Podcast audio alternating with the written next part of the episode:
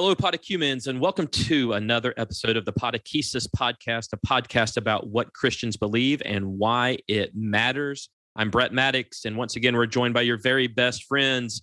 And happy Easter, Alan and Jim. How are you guys doing? I am doing fantastic. I am full of Reese's peanut butter eggs, which, by the way, uh, controversial topic is the best Easter candy that there is. That, well, first of all, Uh, is a controversial topic because everybody knows that the classic chocolate bunny is the best Easter candy that there is. I uh, will break this tiebreaker and will uh, concede to Jim's point. Yeah, there is Although I will- nothing, nothing that will destroy your childhood and trust in the world like receiving a big piece of chocolate and realizing that that junk is hollow. Hollow on this side. You bite into it and it crumbles. like- It's like everything's good on the outside, but in the inside, like there's a- my there is nothing. it's a void. it's a void like Jim's soul. Yes, Hey, My absolutely. soul. Man looks at the outside, the Lord looks at the heart. And, And in the bunny, as there's empty. Man, that bunny ain't got no heart. Got no hey, heart. by the way, the Reese's chocolate egg, although I will say is an awesome thing, is the perfect Reese's candy, in my opinion. Agreed. Um, it's yeah, it's yeah, Well, absolutely. But yeah, I'm of the I'm of the opinion that the miniature Reese's miniature is the the uh, necessary ratio of of chocolate to peanut butter. But that that that's that's See, I- neither I- here I nor don't there. agree I've with never. I've never, I've never been on the verge of such schism in the church as I am. I right know. now. I'm saying. I I mean, mean- in in 1050 in 1054 or whenever it was, that was the east and the west separated. Today in 15 in 1517 we had the Catholics and the Protestants. Today, today we have we The have Reese's this miniatures were. the Re- Reese's miniatures versus Reese's eggs. So, Mm. um, oh so well. disappointed. I don't know if I can continue. By the way, uh, this episode of the Podechesis podcast brought to you by M and M's. So. Uh, I know. Um, anyway, we're so glad that you are with us. Did y'all have a good Easter? I mean, he is risen. He Yes. is risen indeed. Yes, absolutely. I'm back drinking Diet Coke. Amen. Can we get it? amen? Oh, yes, Alan actually had said that in a text to us. He was like, Easter means Diet Coke. yes. Oh, and Jesus. And, Yeah, and oh, yeah, of Jesus. course. Oh, yeah, Yes, Jesus. Yeah, of course. Um, yeah, no, it was great Easter, man. Had uh, great, great. I think I felt everybody I talked to had a great attendance. It was um, felt like people were coming back and so forth. It's great. It's That's great. awesome. That's beautiful. Beautiful. That's awesome. Well, um, as always, hit us up on social media. Give us a five star review and rating on Apple Podcast, and feel free to comment on any of our episodes. In fact, we're going to start off today with a few comments from our last uh, couple of episodes. We've talked about the sacraments. Um, and we've talked about baptism, and so that has sparked some conversation. And so I wanted to share a few uh, a few things uh, uh, that people have commented uh, to us about with y'all. Uh, first of all, from our uh, one of our uh, listeners, um, Colin, um, he he says this uh, that he was listening to the podcast and he was asking if we thought that infant mortality particularly um, in kind of you know in the in history in the past um, played a big part in the reason to baptize babies um, that it was more kind of practical because of high mortality rates um, in the past. And he brought up that so colin is a um, is a person who is a member of our my church here at in Columbus, but he grew up and was Catholic for all uh, up until about four or five years ago, and so um, and his brother's actually a Catholic priest, and so he's got some Catholic um, bring, upbringing on this, and he said that, um, and I'm just going to quote him in a in a comment he made. He said that I can remember in early Catholic school that teachers talking about unbaptized babies going into limbo um, or I guess purgatory would be another way of putting that, because they hadn't done anything to deserve eternal damnation, but they had um, hadn't been baptized and couldn't go to heaven.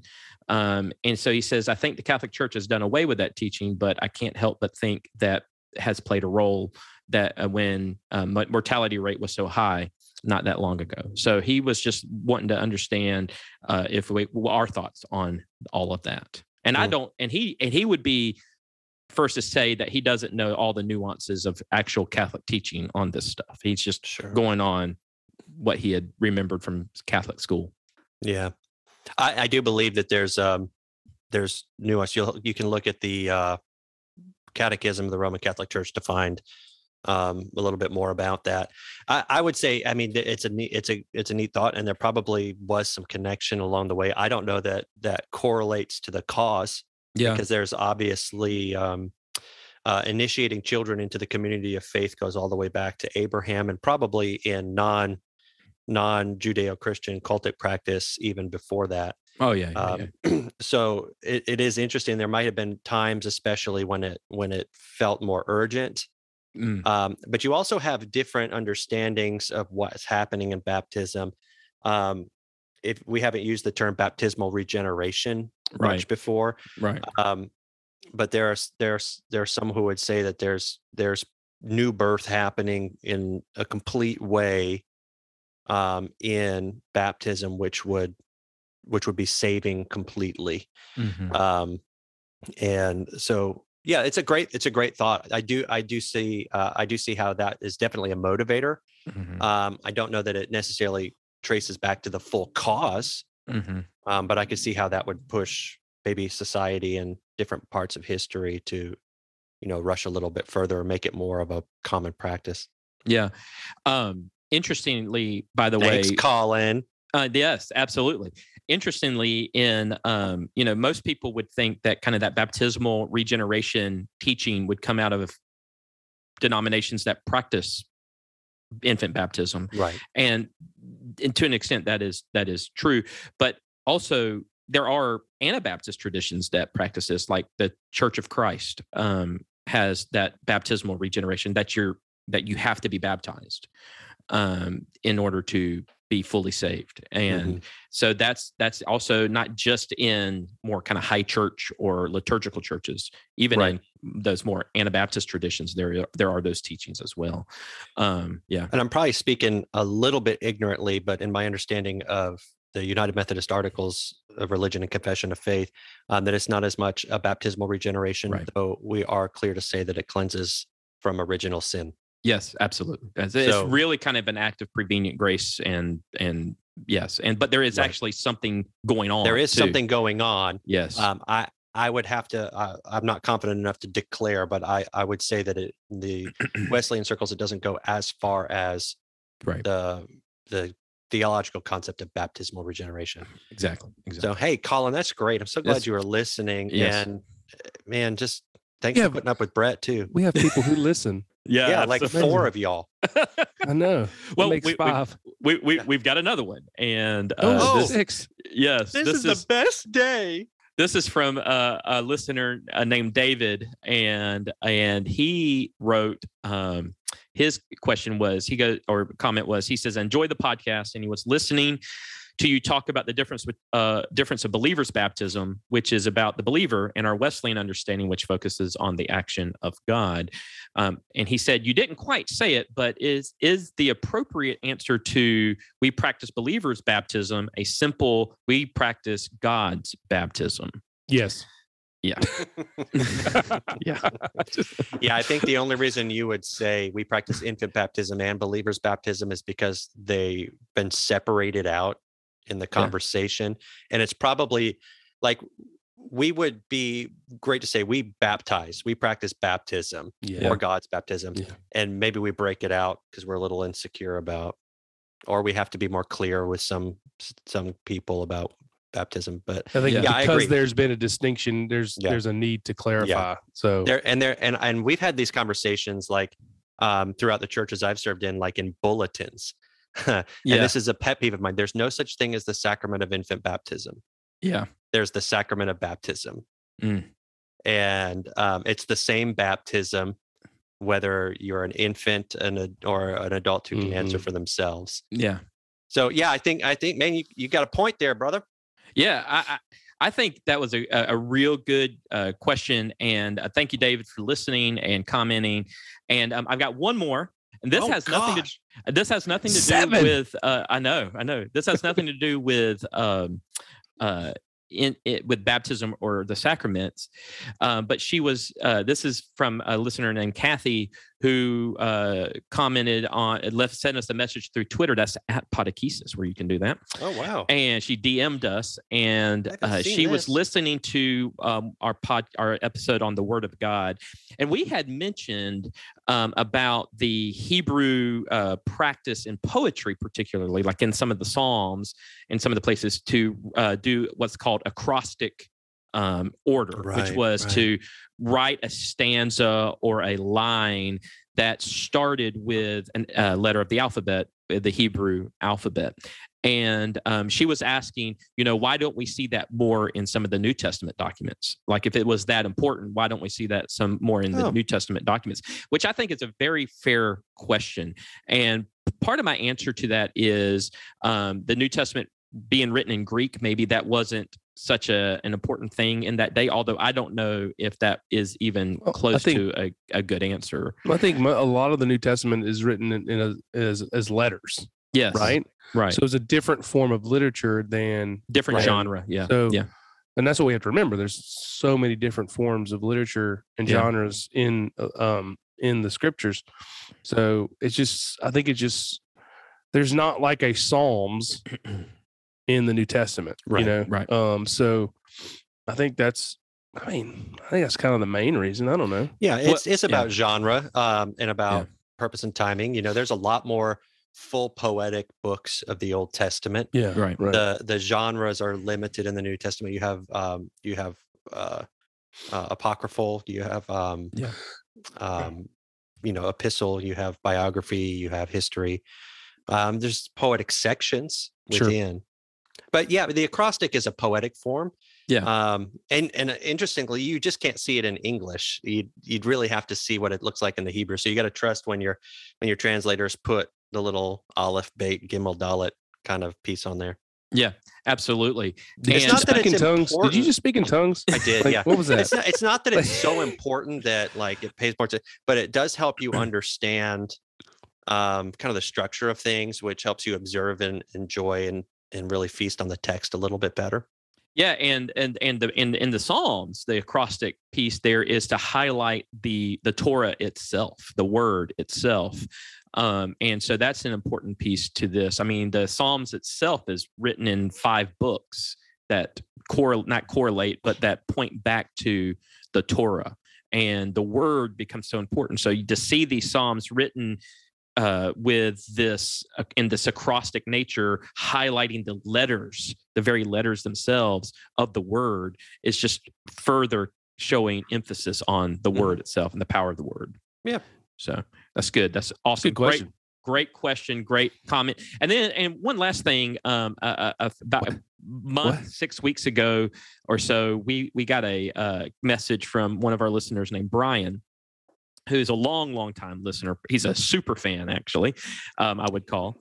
And uh, he was just talking about in that letter or in that email how the podcast has helped him um, in a in not just dig deeper into scripture, but has helped him in his kind of just spiritual growth. And he Mm. how he was appreciative of us speaking to him. And he said he would have listen to us in the car and have conversations back with us, which is so fun. so uh, I would Brian, I'd maybe see somebody about that, but uh, Yeah, well- you know, uh, no, well, Brian, you know who you are. We appreciate you too, and thank you for listening. And all of you, continue sending us uh, comments and uh, push us, uh, challenge us if you think, or ask us questions. Uh, we we love that, and uh, we appreciate you. yeah, if we um, had and- merch, Brian would buy it. I think. yeah, well, absolutely, one hundred percent. Um, All right, let's get to today's catechism. We're talking about the Lord's Supper, y'all. So this is uh, this is going to be good. We just come out come out of Holy Week. We had Maundy, Thursday, where we lifted up the Lord's Supper um, in a big way, uh, and so uh, this is a a, a special thing uh, for us. And so let's go ahead and get started. And um, let's start with the first question, which is, what is the Lord's Supper? The Lord's Supper is a sacrament in which, by giving and receiving bread and wine according to Christ's appointment, his death is showed forth. And the worthy receivers are not after a corporal or carnal manner, but by faith made partakers of his body and blood with all his benefits to their spiritual nourishment and growth in grace. All right, tell us what that means, Alan. it Would this be considered a run-on sentence? it is a lot of words. yes. Um, all right. And so then uh, the second question is what is required to the worthy receiving of the Lord's Supper? It is required of them that would worthily, worthily, Worthily, partake, yeah. uh, yeah, of partake of the Lord's Supper, that they examine themselves of their knowledge to discern the Lord's body, of their faith to feed upon Him, of their repentance, love, and new obedience, lest coming unworthily, they eat and drink judgment to themselves. Dun dun dun. Man, these these these uh, answers are like thick, man. yes, Mhm. they are. Absolutely. Absolutely.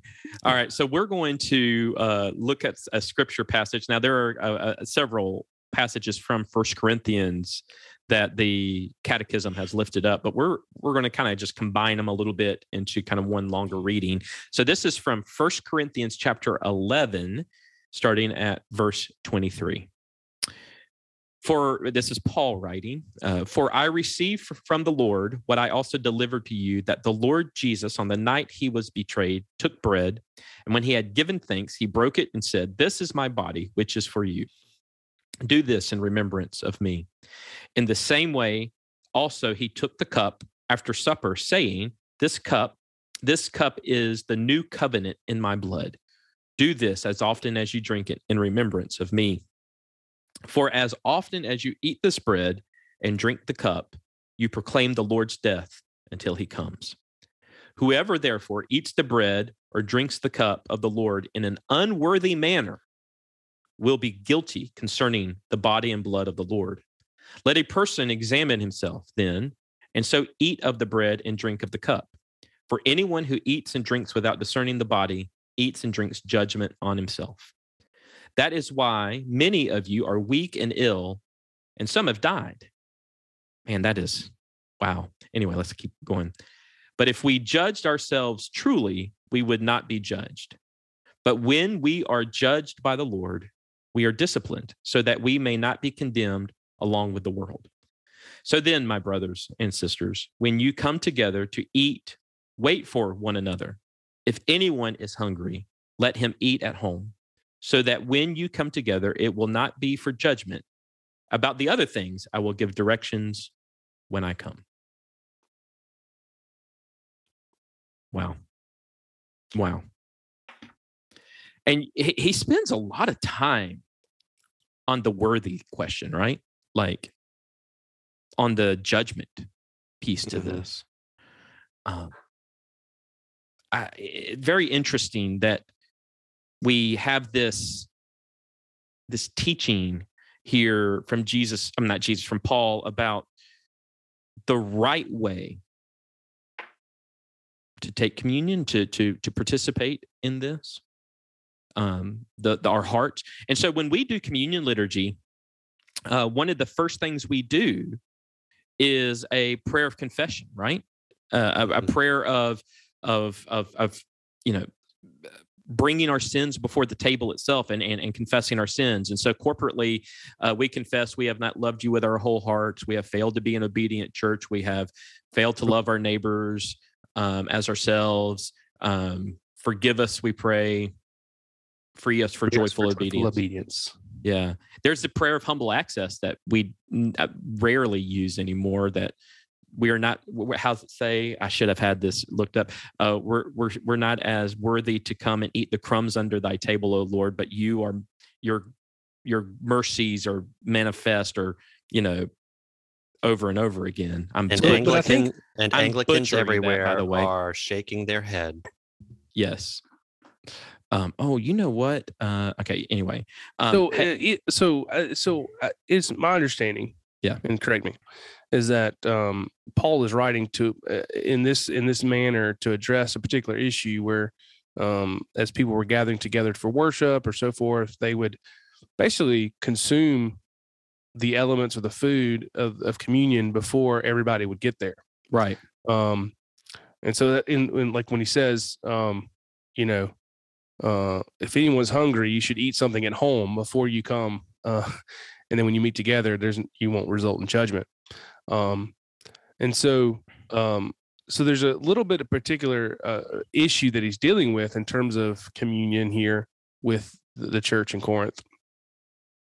Because I think there's a danger where people can, uh, which I've you know dealt with in the local churches, people um, have deemed themselves unworthy to take communion, and so they won't, um, or Mhm. they'll they won't for a period of time because of maybe something they've done or something they've thought or you know and and so forth. Um, and so I think it, I think we have to be careful. Um, yes, I do. I think we have to confess our sins before taking communion and Mhm. and and and repent and, and get right. You know, get right with the Get Lord. right. Get Yeah. right with the Lord before we we do it.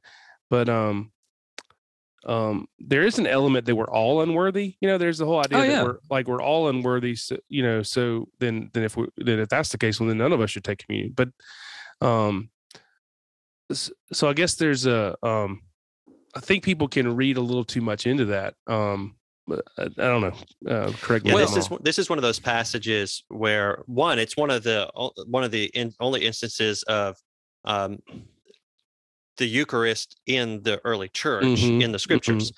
So it, it's really important, and I think it's one of those ones that requires good, solid, slow reading, observation, and interpretation into what's actually going on.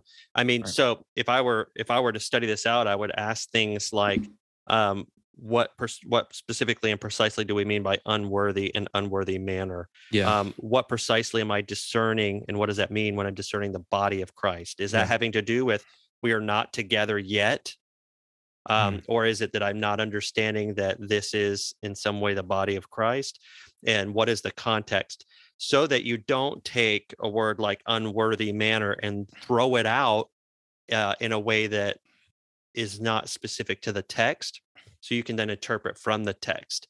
Mhm. Um, so Well, that, I think that's important. Well, and also knowing the context of Paul's teaching. I mean, um, this is one of those places where a text without a context is a pretext for whatever we want it to be. Right. And eh, understanding the, you know, what Paul, so Corinthians is one of Paul's strongest letters of correction um, to to a church. I mean, he's speaking to a community that is battling with each other, really.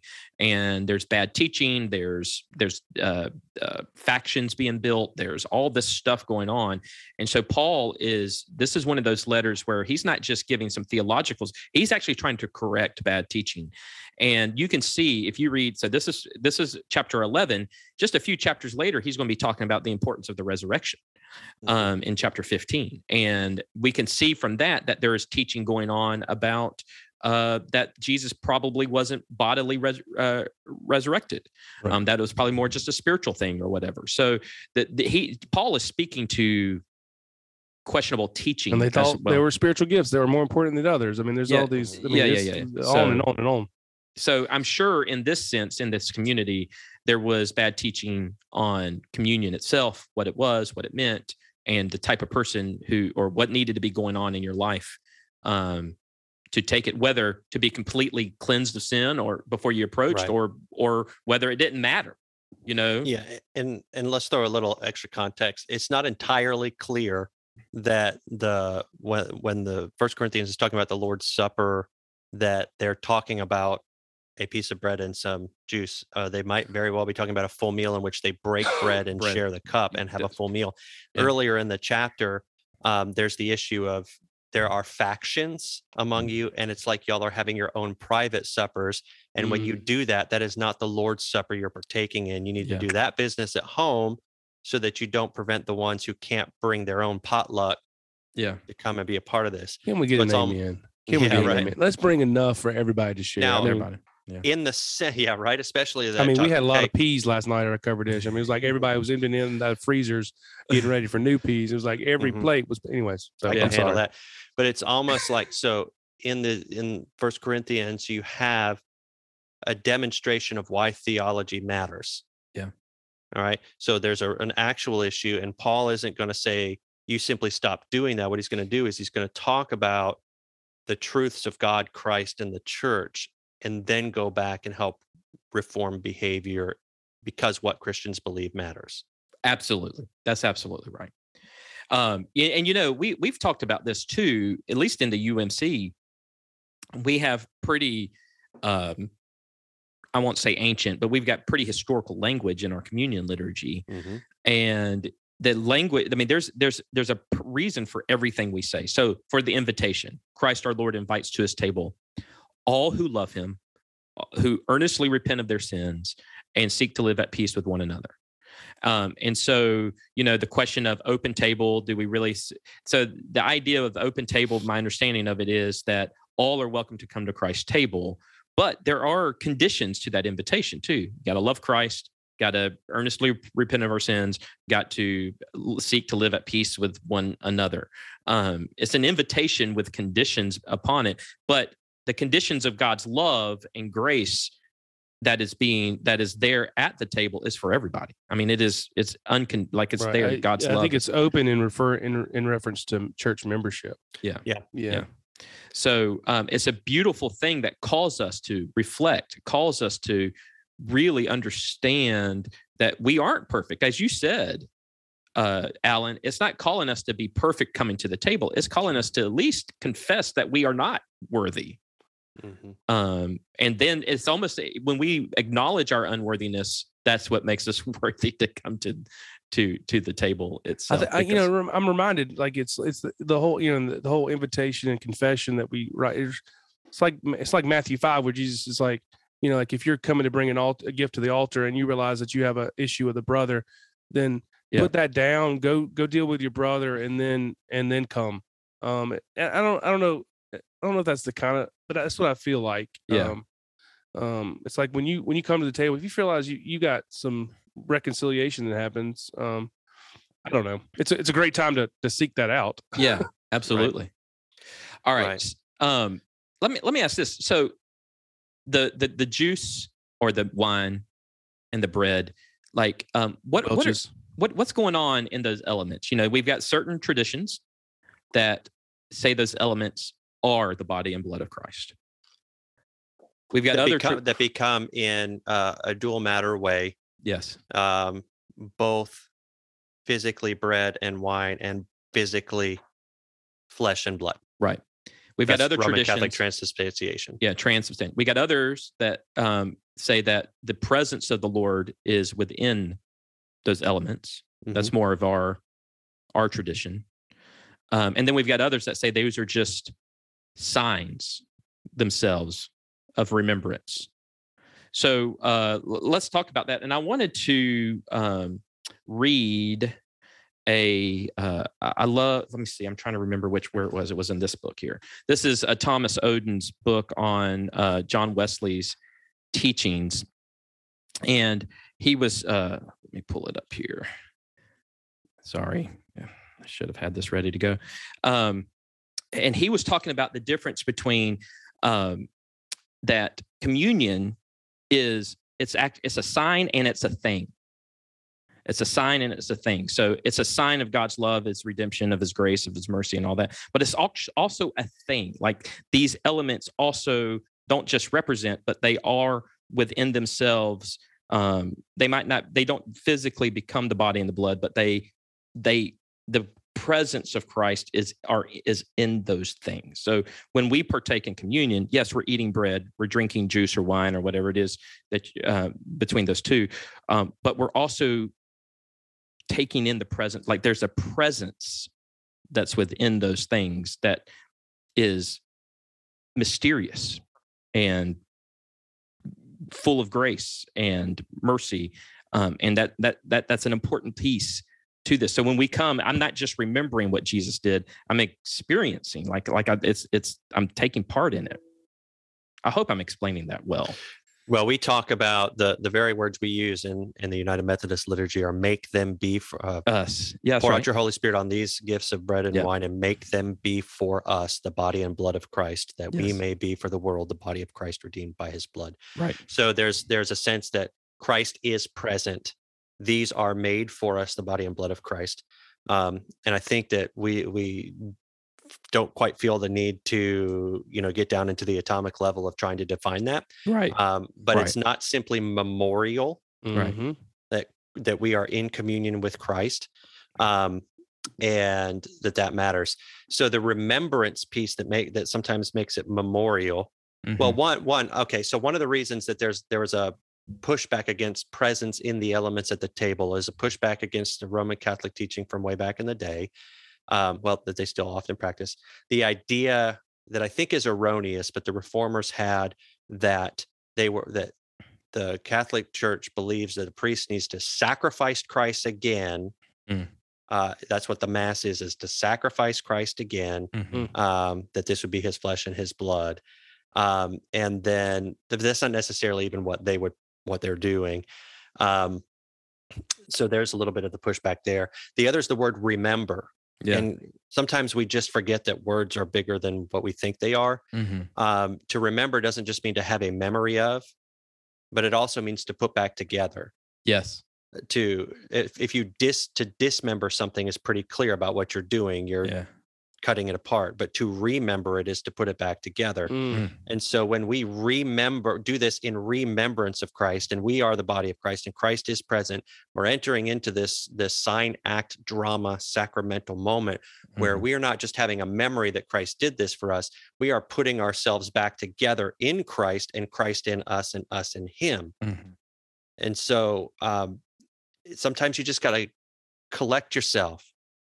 You know, you ever had to do that in your own mind? You had to Yeah. collect your yeah, thoughts Yeah. Yeah. Yeah. well you're remembering you know who you are sometimes i just to to remember who i am it's not about just having a memory it's about collecting myself the church needs to collect itself at the table as often as we can do it I, I love that. So let me let me piggyback on that. Uh, so I was I was wrong. It wasn't Tom Oden's book. It was um, this great book called The Absolute Basics of the Wesleyan Way by Justus Hunter and Phil Tallon.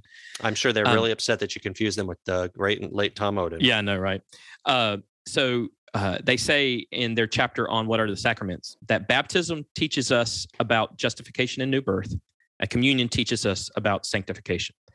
And then they go on in kind of a note on this. They say this Wesleyans believe that the sacraments, baptism and communion, are both signs and things.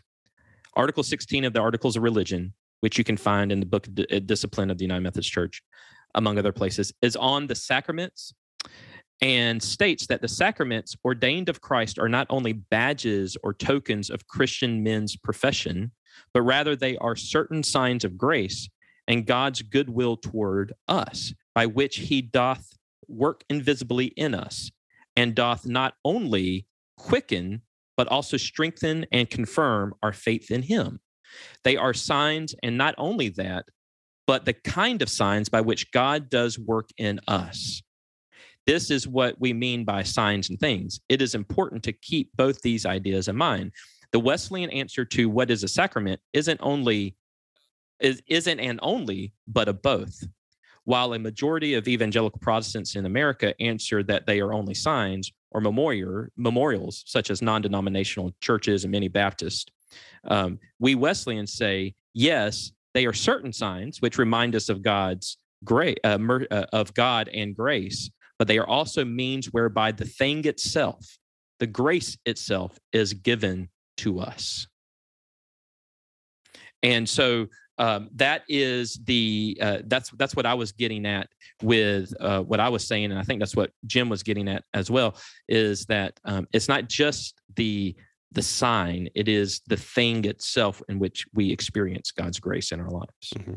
and um, doctrinal material that we have as well uh, this holy mystery Yes, uh, would remind us that it's that it's sign and act Mm. that it's Mhm. not just it's not just the fact that there's bread and wine or bread and Welch's there it's that we Yeah. are enacting this Yeah. both in baptism as a community and in communion as a community and I I, love- love the the foreshadow, if you will, or the looking forward, the hope at the end until we feast at your heavenly banquet.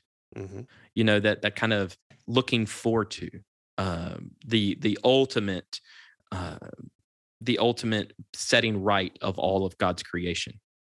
Yeah, I love the I love that whole remembering um and kind of re-putting back together. Yeah, by the way, Um, drop I- that I mic mean, on I mean, us, like Jim. really, we could have Wow. stopped the episode right there. I thought. Yeah, well no. it's Uh, the same with baptism when we talk about remembering our baptism Mhm. and one of the pushbacks we get at a practical level is well i can't i was a child or i don't remember it so long ago so it means nothing to me Mm. but what you're doing when we want to help somebody remember their baptism we we we don't just want to recall a memory, though that can be very helpful. We are remember we're putting back together what that means about who you are and what God has done in you, Mhm. um, and this family that you're a part of. And so to remember it, to recall it, to call it back into full existence in who you are. Yeah well, I think, but I, th- you know, I think, but they go with communion though. I think, and and you know, remembering your baptism, you can do that as many times as you want. Mhm. Although baptism, we only there's only one. We only have one baptism. Mhm. Um, but I think one of the reasons Jesus encourages us to do it as often as we possibly can It's because I think we, you know, we need to remember, we need to put back together, we need to Mm, r- yeah. remind ourselves of who we are and whose we are. Yeah. Um, and so, um, I mean, I think that's one of the things of, of weekly, just simply weekly gathering of worship. Um, Yeah. and you know, I know that in, in today's time, in some modern churches or new churches have have gone to every week communion. Um, you know, ours is always first of the month, right? I don't know Yeah. about you guys, but um, Yeah. um, but I, I think uh, as much as or as often as we can. So Yeah, I was going to ask y'all about that. What do you think we need to be? Do you do you think the practice that probably both all, three of our churches once a month is sufficient, or do you think there is a move that we need to go back to, or every time we're in worship having having communion together? What What are your thoughts on that? I don't know. I mean, there's part of me that's like, yeah, game on.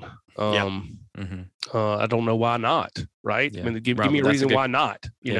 know, um, w- what we do now is really just out of tradition, and It a, a- yeah. a local tradition. You know, not a um. So, you know, Yeah. um, yeah i think i think you really have to work it because then you're starting to you're starting to really impact the church's culture and practice in a very Sure. deep way i don't think anybody would say yeah we should no there's no reason to do that except for the fact that there's deep set patterns and expectations and things of that nature um, that are different um, that would be hard to do you have you have basic three reasons that uh, American churches and Methodism are probably at once a month, and and that's because one, we were never intended to be a church unto our own. We were Mm. Methodists were always a supplemental group to the Anglican Church, which had communion at a weekly and often more. Mhm. Um, and in the expansion into America, the Methodist movement, once it became churches, uh, didn't have uh, pastors. They were circuit riding, so they would come and bring communion, um, and then they would often be led by local uh, local lay leaders who were not, you know, ordained to do communion. So you have those things that, that happen, um, and then then it becomes a part of the culture of the church. Um, but Either yeah, I would I would say game on, eh, eh, except you really got to know what you're doing, Yeah. uh, and why you're doing it. And I would I would also say that the excuse that you hear from some people that it would be less meaningful. Uh, it, it- I, think that's just an excuse that's you know you just don't want to do it. So the uh, the idea I think it needs to be uh, personally I think it needs to be like the breath we breathe. You know it needs to Yeah. be as normal as waking up in the morning. And um, yeah, I know. So- I know some football fans. They hate. I mean, like this is so less meaningful to go to a to a game every every Saturday. Saturday. I mean, that- You know. Um, I mean, you know, Uh, golly, I got to do that again. I mean, Yeah, that yeah. just like, well, I did it last week. You know, I mean, now I've got to do it again. there's all kinds of things that we Yeah, do on a much more regular basis that we Yeah. find uh, enjoyable and meaningful. Yeah, I've got I got two two hot takes.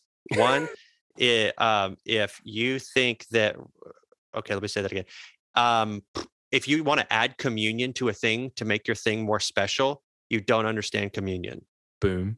Mhm. Hot take one. There, there, well, there Yeah. you go. Boom Yeah. number one. Um, and if you think that having communion more often makes it less important because it's supposed to be an occasional dramatic thing, you Mhm. don't understand communion. Boom.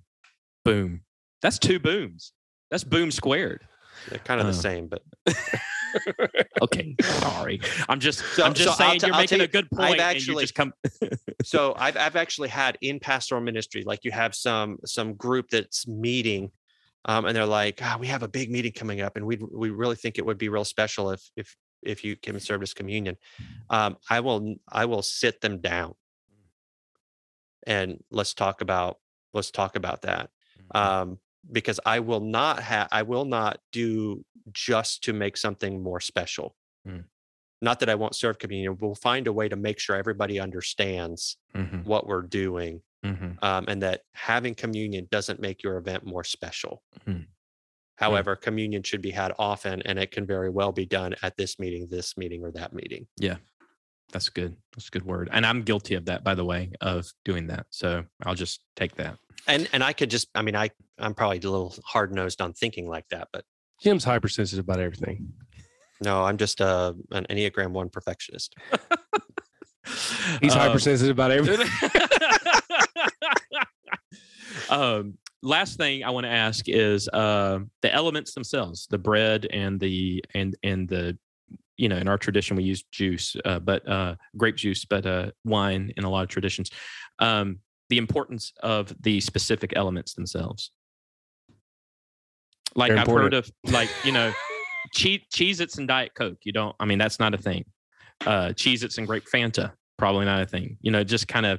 Uh, I think. Well, I, I let's, let's hold on. So, so uh, yes, I think the elements are very important. I also think your context is very important too. And so, where, wherever you and whatever you have access to, um, I think the Lord. That, that's just that's me now, because I've just I've been in Africa and stuff like that, where Yeah. you know some things weren't available.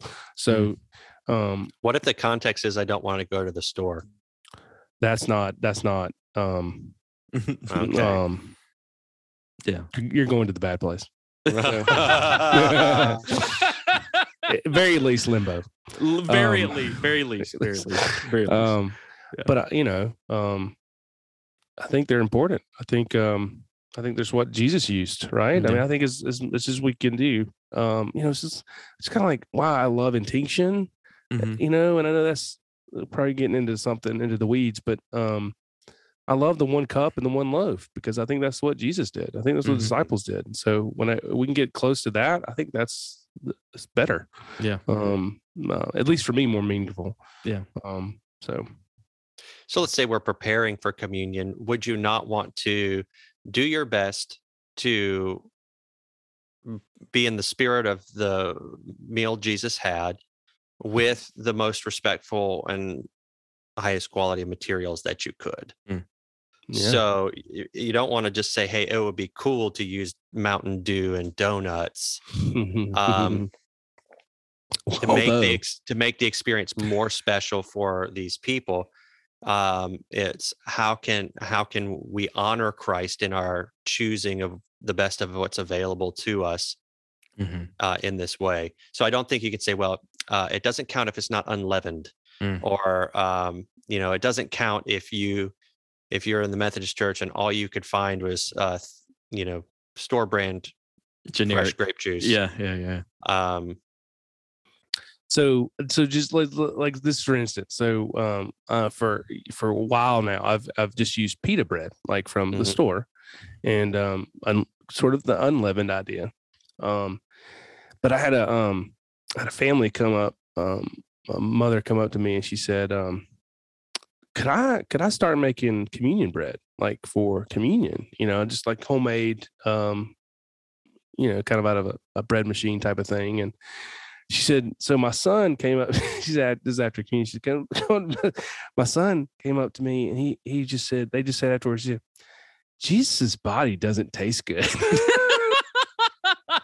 wow you know, I mean, like it's just like a, a first grader type of thing, or uh, Yeah. fourth, I can't remember, but um, um, and but the the it goes back to her her grandmother used to make it for the church, um, Mm. and Mm. um and it has been a wonderful change. Like it's great bread you know that we Yeah. that we use and um i can give out these big chunks. It's like i tell people it's like i i, want to give you as much of jesus' body as i can.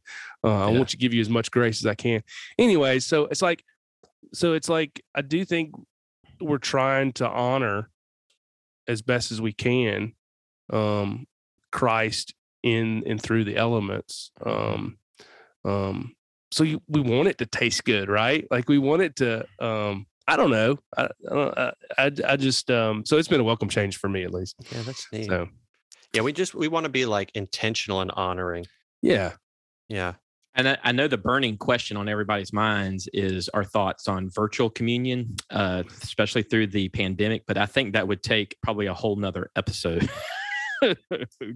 um, I will uh, simply say I never did it. Yeah, we never did either. Yeah. Um, we did a form of drive up. Um, we, we served people in person and then we invited people who were online to come up to the church and um, we served them. So it was like, I, I guess it was a hybrid.